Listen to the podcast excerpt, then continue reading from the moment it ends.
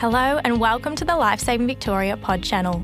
Each week, we interview instructors, educators, and industry professionals who will give insight into the swimming and water safety industry to provide innovative ideas for developing quality lifesaving programs. Each episode will be hosted by one of our Lifesaving Victoria experts with a variety of internal and external presenters. We look forward to sharing and learning together to make our communities safer around water.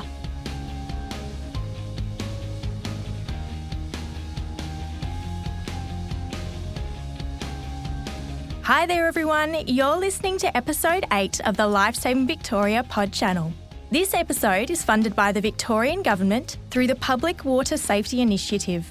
On today's episode, Michelle Ling, Project Officer for Swimming and Water Safety Education in Aquatics at Lifesaving Victoria, will be interviewing Matt Harman, Swim School Program Leader at Reservoir Leisure Centre. They will be discussing how to develop and run quality school swimming programs at aquatics facilities.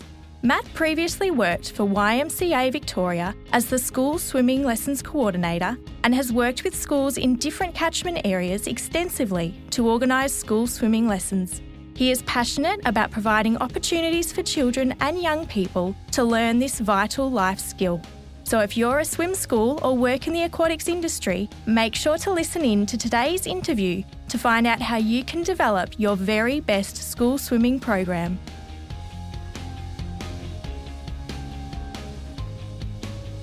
Hi, all. My name's Michelle from Lifesaving Victoria, and I'm joined in the studio today by Matt Harman from Darebin City Council. Hey, Matt, thanks for joining us. Thank you for having me today. Can you start by telling us about your role at Darebin City Council? Yeah, sure. So I am the swim school leader for Reservoir Leisure Centre. So I look after all of the private and school swimming lessons that occur, and I basically enable people to gain a vital life skill. What sort of programs do you run for children and young people at your centre? So we run a variety of programs that aim to meet the needs of our community. These include women's only swimming lessons and private swimming lessons and mainstream swimming lessons for children at night times and in the mornings, and as well as school swimming lessons, which have a real water safety focus. So it's very focused on water safety. Yeah, so we are we are looking at really trying to bring in a, a stroke focus as well, so that we are correcting and making sure we get our swimmers in a swimming sustainably over a long period of time and giving them the right kind of tools to really succeed. But yes, it's got a primary water safety focus. And that crosses over to both learn to swim and school swimming lessons? Yeah, so schools has probably got a bit more of a water safety focus where we're kind of really looking at there's a chance that we're only going to have these children for five to 10 days across a year. So we're really looking at focusing on trying to give them the skills that are going to allow them to be safe in any kind of water environment so that they can, yeah, have a good time instead of, you know, being scared of potentially participating or joining in. And how do you plan your school swimming programs with your team? It's a, something that goes into quite a lot of depth. So the first thing we'd look at is obviously at the start of the year we have to look at what schools we've got coming in, and then we've got to really get to know okay what do those schools need. I'll liaise with the schools first and get some information on their parent demographic, um, what the expectations are of parents and the school of us in terms of delivering those lessons. So what are they looking for to be taught? What are the skills are they kind of looking for? And then I'll then go to my team and we'll come up with a plan across those lessons to make sure that we're ticking off those key deliverables whilst meeting the Victorian, trying to meet the Victorian curriculum needs for schools and also making sure that we are teaching swimming sustainably with correct technique and correct water safety knowledge for the children. So it's a bit of a process. So when you communicate to your schools, you said you got a lot of information about what their needs are so that you can tailor your programs. Yes. What other information do you look for from the schools when you communicate?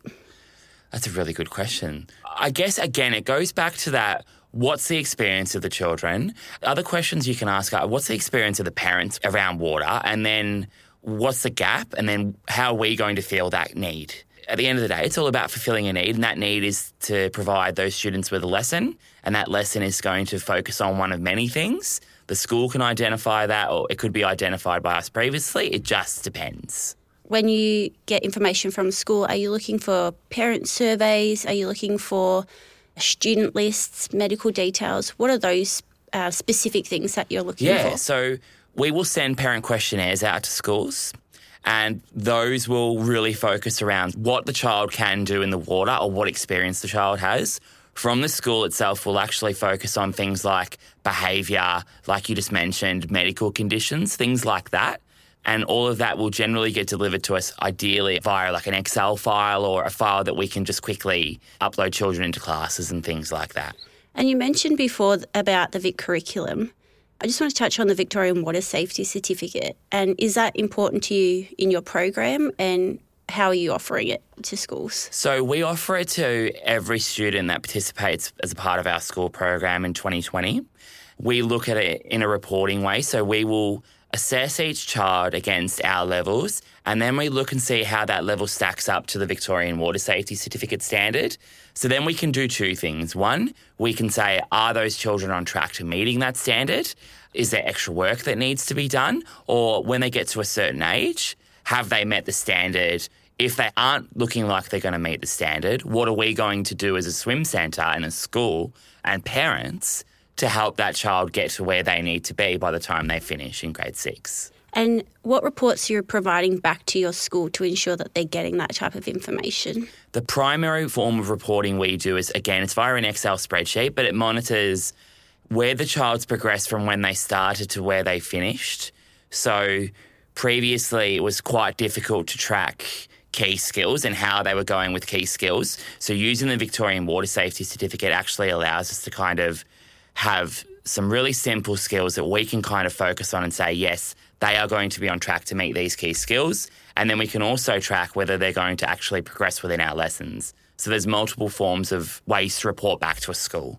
Do you experience any challenges along the way, or have you experienced any challenges? I think the biggest challenge is building a strong relationship with the school so that they trust what we're doing and they're going to be advocates for what we do in the swimming lesson and that water safety space. I think building that trust relationship with the school and then that kind of flows through to the parents, it flows through to the students. That's probably the biggest challenge. The other biggest challenge, or the other two probably biggest challenges, are communicating with the schools and with the school community at large in a variety of different cultures and variety of different walks of life. Swimming's not necessarily perceived as something that's important. So part of my job is communicating why it's important and how this is benefiting children over the long term. What's the skills that are associated? And I think there's there's much deeper outcomes that can be measured in that space, but we won't get into that today. So then probably the other big challenge is again just the logistics of trying to get potentially a thousand students through a swimming centre in a week for their lessons. So, how do you overcome your challenges, Matt? What do you do to ensure that your programs are running smoothly? So we make sure that we plan our programs in great detail, and it starts off with us sending a very clear guideline to the school stating what's going to happen, when it's going to happen, and how it's going to happen. So we make sure we have class lists organised. We make sure that we send them through to the school. We make sure the children line up prior to the first day. Little things like that, accumulated over the total time of the program, make it run extremely smoothly. So, how do you intend to use your learning to enhance your programs moving forward? So I plan on enhancing the program through creating a really comprehensive offering. We want to make sure we focus on getting swimming lessons right and getting the core product right, but I want to look at how we can engage with other schools in different ways and potentially look at those kind of different avenues we can educate children to provide the best possible experience and learning outcomes for the schools that we work with. Uh, so, Matt, what's the point of difference uh, with your swim school in the city of Darebin? So, the biggest point of difference at our swim school is that we provide a comprehensive service for our schools and our community that aims to meet their needs and provide the best possible level of education to the students, parents, and the educators for the schools and the community we work in. Excellent. Thanks for joining us in the studio today, Matt. It's been great talking to you. Thanks for having me, Michelle. It's been fantastic to be here today.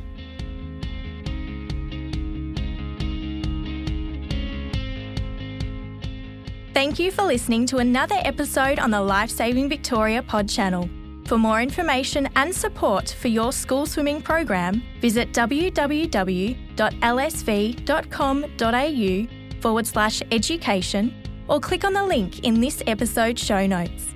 Thank you to our guests, Michelle Ling and Matt Harman, for joining us in the studio.